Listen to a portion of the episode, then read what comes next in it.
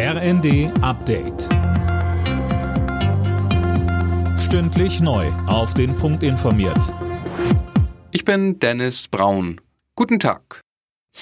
Die Flughäfen in Deutschland rechnen heute nur noch mit wenigen Ausfällen. An vielen Airports ist heute Morgen wieder der Normalbetrieb angelaufen. Gestern hatte ein Warnstreik für massive Probleme gesorgt. Zahlreiche Starts und Landungen wurden gestrichen.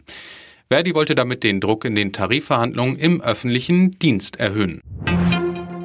Begleitet von zahlreichen Protesten geht die Münchner Sicherheitskonferenz heute in Tag 2. Wer geht denn da heute auf die Straße und wofür oder wogegen Christiane Hampe? Das ist ein buntes Demo allerlei. Die einen fordern einen sofortigen Stopp der Waffenlieferung an die Ukraine. Auf der anderen Kundgebung wollen in Bayern lebende Ukrainerinnen und Ukrainer weitere Unterstützung für ihr von Russland überfallenes Heimatland einfordern.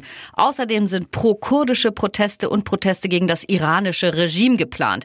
Nahe kommen werden sich die Protestler und die Teilnehmer der Sicherheitskonferenz aber nicht. Das Viertel rund um den Tagungsort ist weiträumig abgesperrt. Zwölf Tage nach dem verheerenden Erdbeben in der Türkei und in Syrien sind in der türkischen Provinz Hatay drei weitere Überlebende aus den Trümmern gerettet worden. Einer davon starb jedoch kurz darauf den gefürchteten Bergungstod. Zwei Kinder wurden ins Krankenhaus gebracht. Unterdessen hat Bundeskanzler Scholz den Deutschen für ihre Solidarität und Hilfe für die Erdbebenopfer gedankt. Wir können die Katastrophe nicht ungeschehen machen, aber wir können helfen in der Not. Und Deutschland hilft.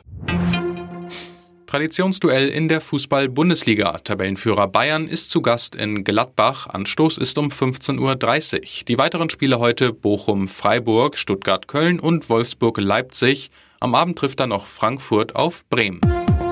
Alle Nachrichten auf rnd.de